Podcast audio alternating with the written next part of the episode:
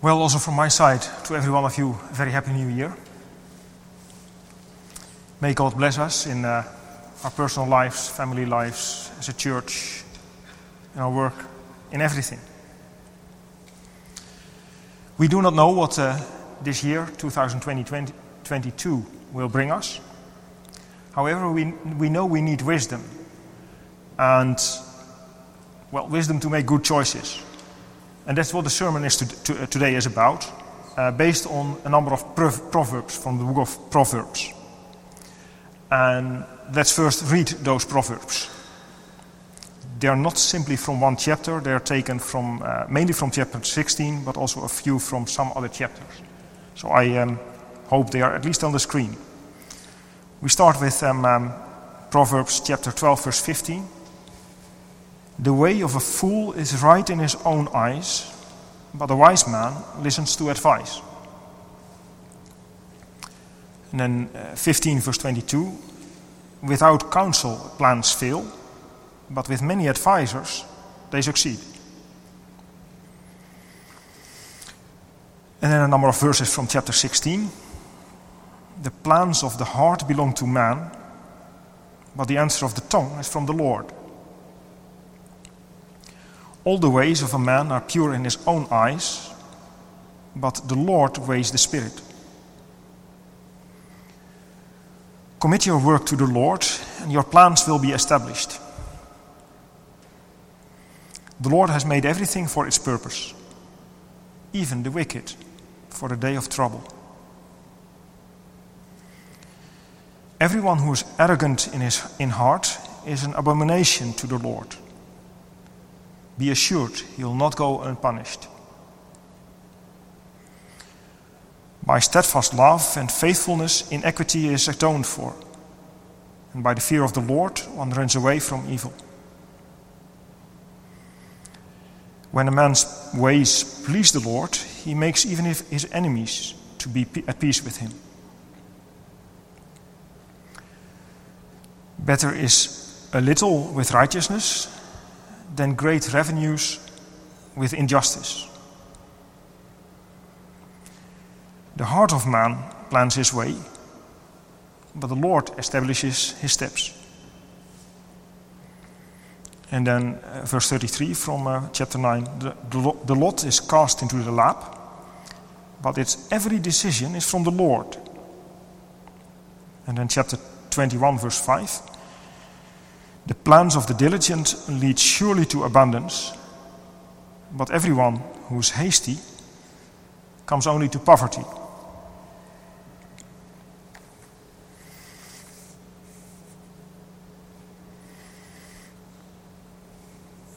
We need wisdom to make good choices. And a few years ago, I heard a sermon about this theme from Tim Keller, and since then, I long to share that with you. So that's what's happening today. Wisdom is basically the ability to make good choices, right choices. You can make or break your life based on your choices.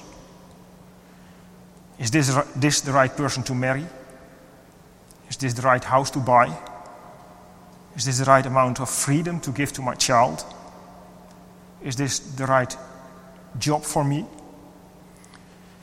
Is this the right person to hire for a certain job? And in every one of those situations, the options in front of you are many. Most of them are moral, legal, and allowable. But not all of them are wise. So we need guidance to make decisions. The Hebrew word for guidance that's often used in the book of Proverbs is derived from the word rope. It's derived from the word rope because ropes were the method of navigation for sailors in those days. They used ropes to lower or raise sails when the wind was changing or when they needed to change direction.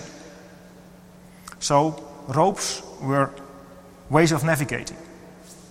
And now the question is, how do we get God's guidance? So that when we have all those choices, we know the right course to take. And we'll find out by looking at some of the proverbs we read and understanding, first of all, the guidance God does. Secondly, the guidance God gives. And thirdly, the guidance God purchases for us. So first of all, how does God do guidance? There are two ways in which God does guidance, based on those proverbs. He guides in a paradoxical way, and he guides in a mysterious way. In a paradoxical way, what do we mean by that? Proverbs 21 verse 5 says, "The plans of the diligent surely lead to abundance, but everyone who is hasty comes only to poverty." The word haste might be better translated as impulsive. And the word diligent can also be translated as strategic, thoughtful, reflective. So this verse is saying that instead of just letting life happen, if you act, if you are strategic, life will be better. Making decisions makes a difference. So nothing strange with that. However, look at 16 verse 33. That proverb says, "The lot is cast into the lap, but its every decision is from the Lord." Now, casting a lot then was very much like flipping a coin or drawing a straw now. If you said who kicks off first, you cast a lot.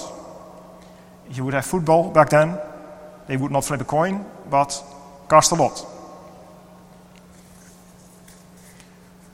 But look at what the verse is saying. Every little detail, every coin toss comes down exactly the way God planned. Even the smallest things are fixed by God's plan. Now, we as human beings do not know cannot get those things together. We feel like either our choices matter and they have consequences, and that means that our destiny is open and history is open, or we believe that everything is fixed, and if everything is fixed, then who cares how you live? It doesn't matter what you do. But not in the Bible. In the Bible we are told that we are absolutely free and absolutely determined at the same time. There are many places in the Bible where the Bible shows in actual accounts of people's lives how this works out. However, the following proverbs put this principle in a nutshell. 16 verse 1 says, "The plans of the heart belong to man, but the answer from the tongue is from the Lord." And verse 9, basically the same thing. "The heart of a man plans his way, but the Lord establishes his steps." Here's what it is saying. Your plans are yours. You're responsible. God is not forcing you in any direction. If you do something stupid, there will be bad consequences. People will hold you accountable, and they should. God will hold you accountable, and he should. Your plans are yours.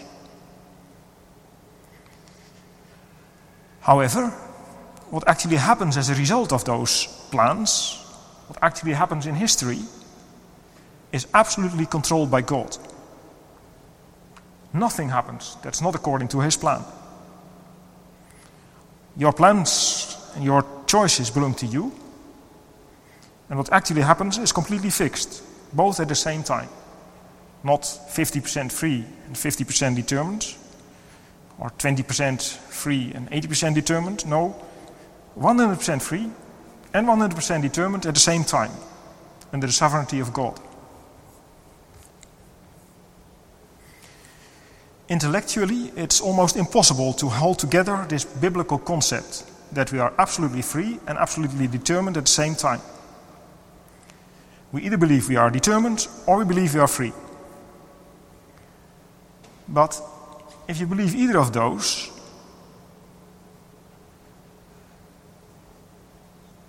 that there's no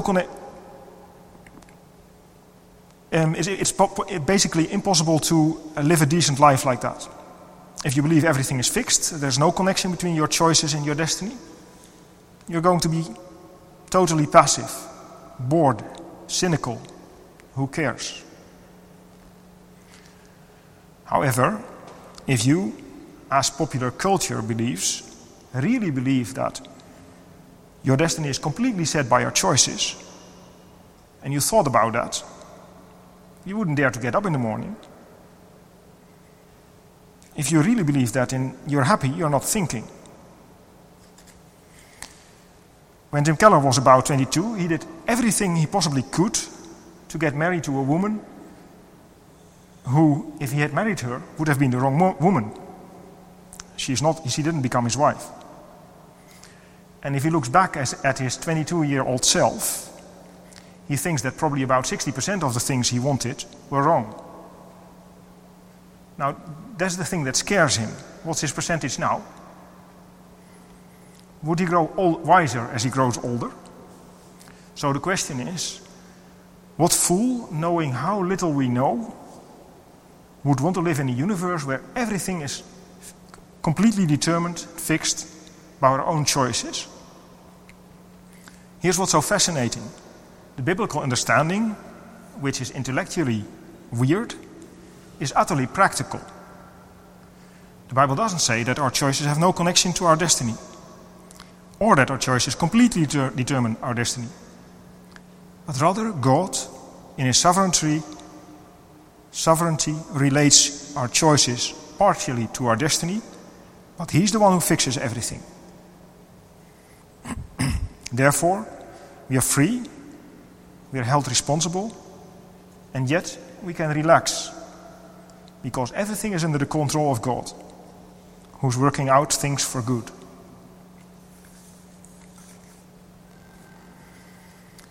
If everything were fixed, there would be no incentive. However, the text says, your plans are yours, and consequences will come from it, and therefore we have every incentive to do right and be wise.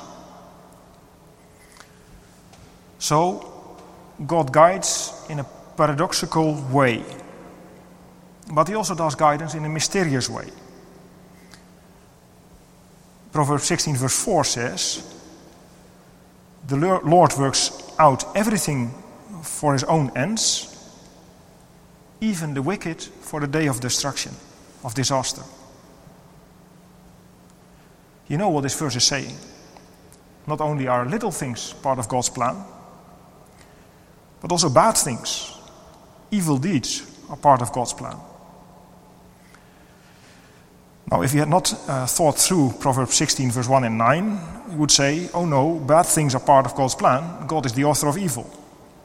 But you see, your plans belong to you. The plan of man belongs to him. That is, evil deeds belong to the evildoer. They are responsible for their deeds. And yet, God is going to overrule and work out even the worst things into an ultimate good in the end. The perfect example of that is Joseph. You probably know the story. Joseph is one of 12 brothers, and his father Jacob was destroying the family because he was favoring Joseph over his brothers. In this way, Joseph was becoming proud. His brothers were becoming very bitter, so bitter that they threw Joseph in a pit and sold him into slavery. And when Joseph was in Egypt as a slave, he was accused of rape and thrown into prison. And the years go by. Joseph cries out to God, and there's no answer. God seems to be absent. And yet, only because all those things went wrong, years later it becomes clear that Joseph becomes a man of greatness.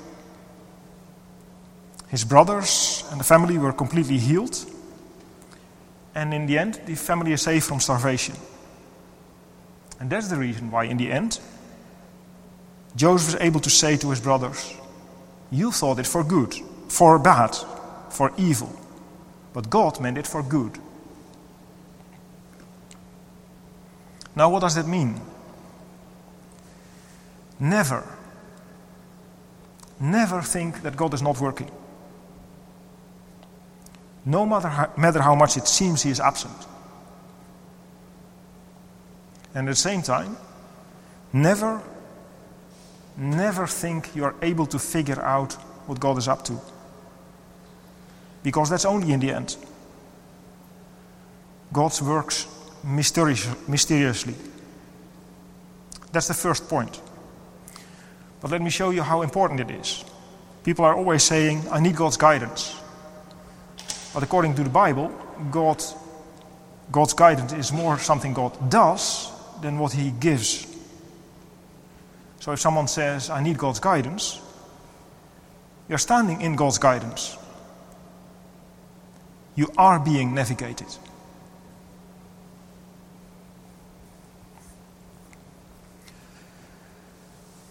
The second point is, how does God give guidance? You have decisions to make. How does God help take decisions? Again, we have two principles. First, you have to pay the price for God's guidance. And secondly, you have to develop the wisdom for God's guidance. Why do I say you have to pay the price? Chapter 16, verse 3 says, commit your work to the Lord, and your plans will be established. This may be the most intriguing verse of all the Proverbs we read. I guess you think you know what it said. And I thought I knew what it said. And most commentators point out that what's written here is a reversal of what most people think. You would think that this text would say, commit your plans to the Lord, and your work will be established. In other words, if you have a plan, you pray for God's blessing. God, bless my plans, and then your work will be successful. That's what most people think it's saying. However, that's not what the text is saying. The text says, commit your work to the Lord, and your plans will be established. And you will become more and more a person who makes smart and successful plans. And this is what it's saying. The word commit literally means to roll over unto, to put all of your weight on. So, unconditionally trust God for everything that happens in your life. Unconditionally trust God, and you'll slowly become a person who makes wise plans. Plans in accordance with reality. Plans in accordance with who God is and who you are. Why do I call that paying the price? I do not mean that paying the price earns guidance. I'm saying paying the price receives guidance. Why do I call it paying the price? Elizabeth Elliot wrote a book on guidance. And she puts it like this. The more we pay for advice, the more likely we are to listen to it. Advice from a friend, which is for free, we can take or leave. Advice from a consultant, that we pay much for, we are more likely to accept. But it's still our choice. However, the guidance of God is different. We do not come to God to ask for His advice, but for His will. And that's not optional. And God's fee is the highest of all. It costs everything. So she says, finding God's will is not coming to God and say, I'll trust you. If I'll trust you, you will give me such and such. Instead, if we want to have God's guidance, we come to God and say, I trust you. Give me or will withhold from me whatever you choose. So, what does it mean to unconditionally trust God for every part of our life? It means to say, Lord, from this moment on, I'll obey anything you tell me, whether I understand it or not. And if you go through life like that, obeying, trusting unconditionally, committing everything, as time goes on, both your good times and your bad times will turn you into a kind of person whose plans are wise and successful. Someone says, why would that be? For example, in the story of Joseph, all those years of slavery and injustice, was that really necessary?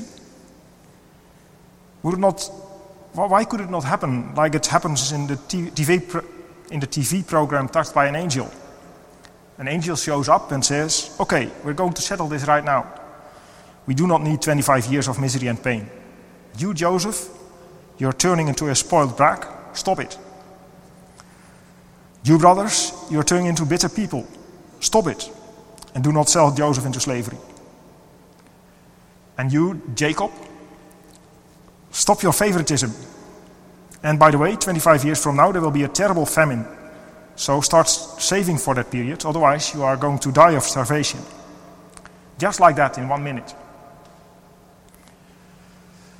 No, that's only how it works in Hollywood.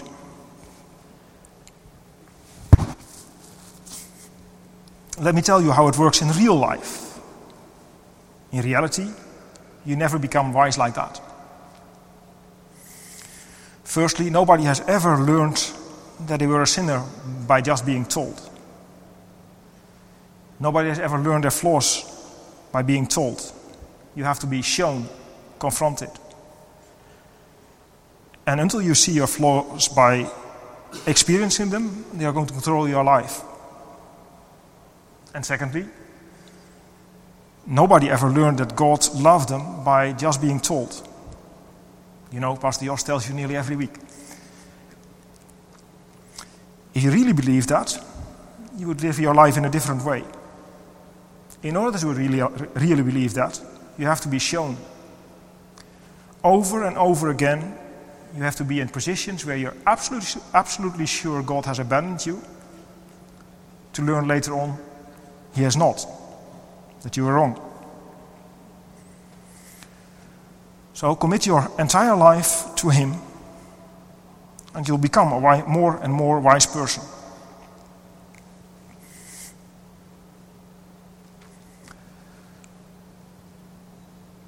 Proverbs 12 verse 15 says, the way of the fool is right in his own eyes, but the wise man listens to advice. And 15 verse 22 says, without counsel plans fail, but with many advisors they succeed.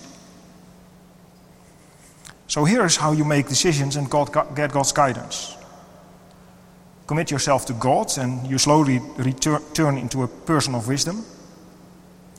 But also because of the humility you get, you turn to others and generate lots of options. You're not a fool. You do not think you know everything. And because of the love you feel from God, at the same time you're bold and diligent. And you make plans, and that's how God shows you what you should be doing.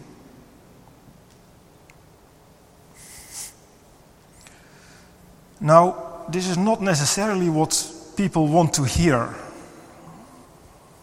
When people come to a pastor and say, I need guidance, I have decisions to make, I want to discern the will of God, Tim Keller tells them, well, make a decision. And then they say, how spiritual, I thought you were a pastor. I'm trying to find out the will of God, I've been praying, I've been getting peace about this, and I've not been getting peace about that. How do I discern the guidance of God? And Tim Keller says, make a decision. In the Old Testament, you have the Urim and the Thummim. We do not know how that exactly worked. But it was a way of getting a yes or no answer from God. It probably was a couple of stones or sticks. And you threw them, and if they would come down one way, the answer would be yes. If they would come down another way, the answer would be no. And if they would come down yet another way, there would be no answer.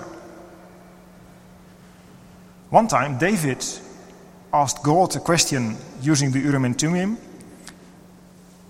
He was on the run from Saul and asked, if I hide in that city, and Saul pursues me there, will the people of the city give me up to Saul? And the answer was yes. So David didn't go there. We read it and think, well, that's what I want. I want guidance. However, we do not see that in the New Testament. What's going on here? Why doesn't God do that? Some people use their feeling of peace as a kind of emotional Urim and Thummim. I have peace about this, but I do not have peace about that. I'm praying about this and it feels good. I'm praying about that and it does not feel good. By the way, I'm not saying you should not listen to your feelings. Sometimes when you say, I'm not getting peace about this, you're trying to talk yourself into something and your conscience knows better. There's a reason why it's wrong, but you're not yet able to articulate it. You need to talk it out with somebody. So do not ignore your feelings. However, if Jesus decided on the basis of his feelings what the will of God was, what if Jesus had said, shall I go to the cross or not? I don't have peace about it. Of course he didn't have peace about it. He wouldn't have gone.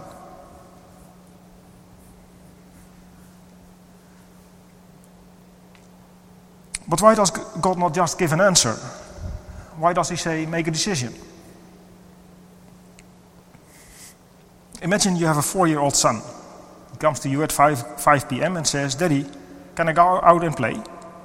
You say, well, we have dinner at 5:30, so don't go out too far. Just stay close and I'll call you. 16 years later, your son is 20. He's at college. He calls you at 5 p.m. and says, Daddy, can I go out and play frisbee outside? You would say, what's wrong with you? You're supposed to make your own decisions. Well, Dad, I just want you to make this decision for me. There may be parents who would like their children to be so emotionally dependent on them. But God is not one of them. He wants us to be like him and make decisions. When Tim Keller came to New York to start a church, back in 1990 or so, people were constantly asking him, are you sure God has called you to start a church in New York City? Do you have peace about it? Tim Keller used to say, no. I think God called me. I see an opportunity. I feel an obligation to come, but I cannot be absolutely sure. I'm sure I must not lie because it's in the Bible. I'm sure I shouldn't worship an idol because it's in the Bible. And there are lots of things that are clear from the Bible. But I won't be sure I was called to plant a church until it happens. And no, I didn't have peace about it. It was too hard, too scary. But I know this. Guidance is more something God does than something God gives. And therefore I knew that by selling my house, coming here, starting this church, getting started, that if I failed to plant a church, God was preparing me for something I could not envision.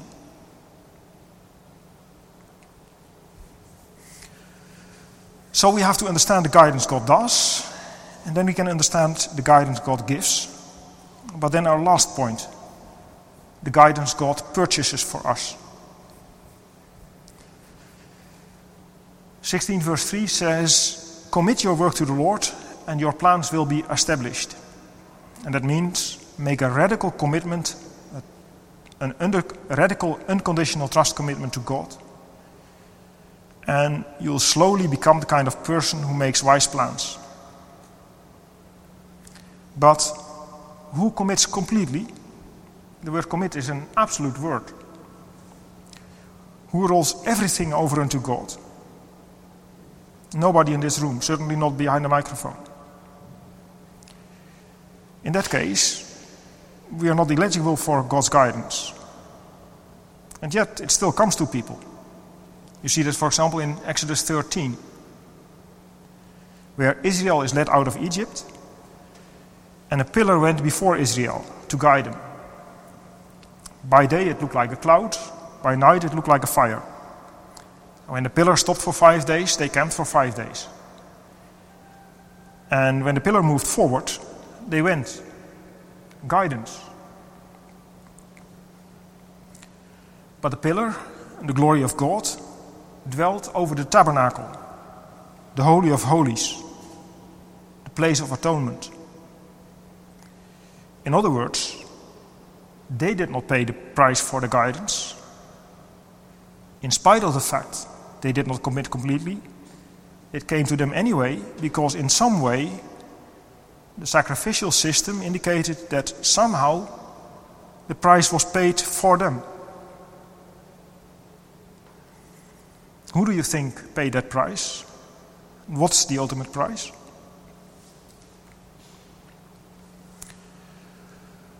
A last illustration about the idea of navigation. Jesus Christ was in a boat asleep in a storm, and his disciples were freaking out. Why? Well, they were in a storm and their navigator was sleeping. No navigation in the storm. So they wake him up and say, "Lord, don't you care we are dying?" When Jesus gets up, he's pretty short with him. He says, "Where's your faith?"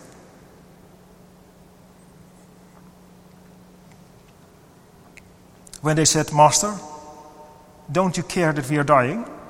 I think Jesus was saying back to them, "Don't you care that I am dying?"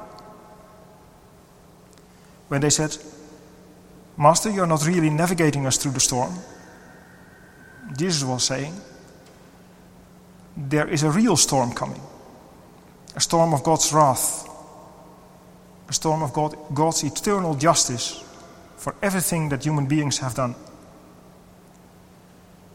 I'm going to bow my head before that storm. I'm going to take it for you. The Father is going to abandon me.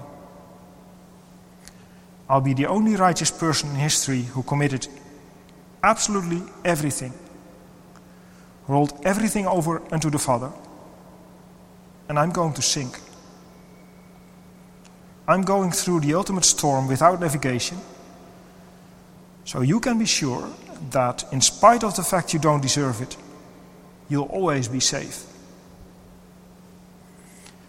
I'll not abandon you to that storm, and therefore I'll not abandon you in this storm."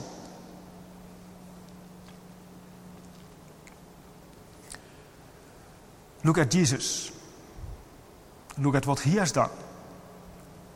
And to the degree you know that, to that degree, you'll be able to commit everything to him and become the kind of person who makes wise decisions.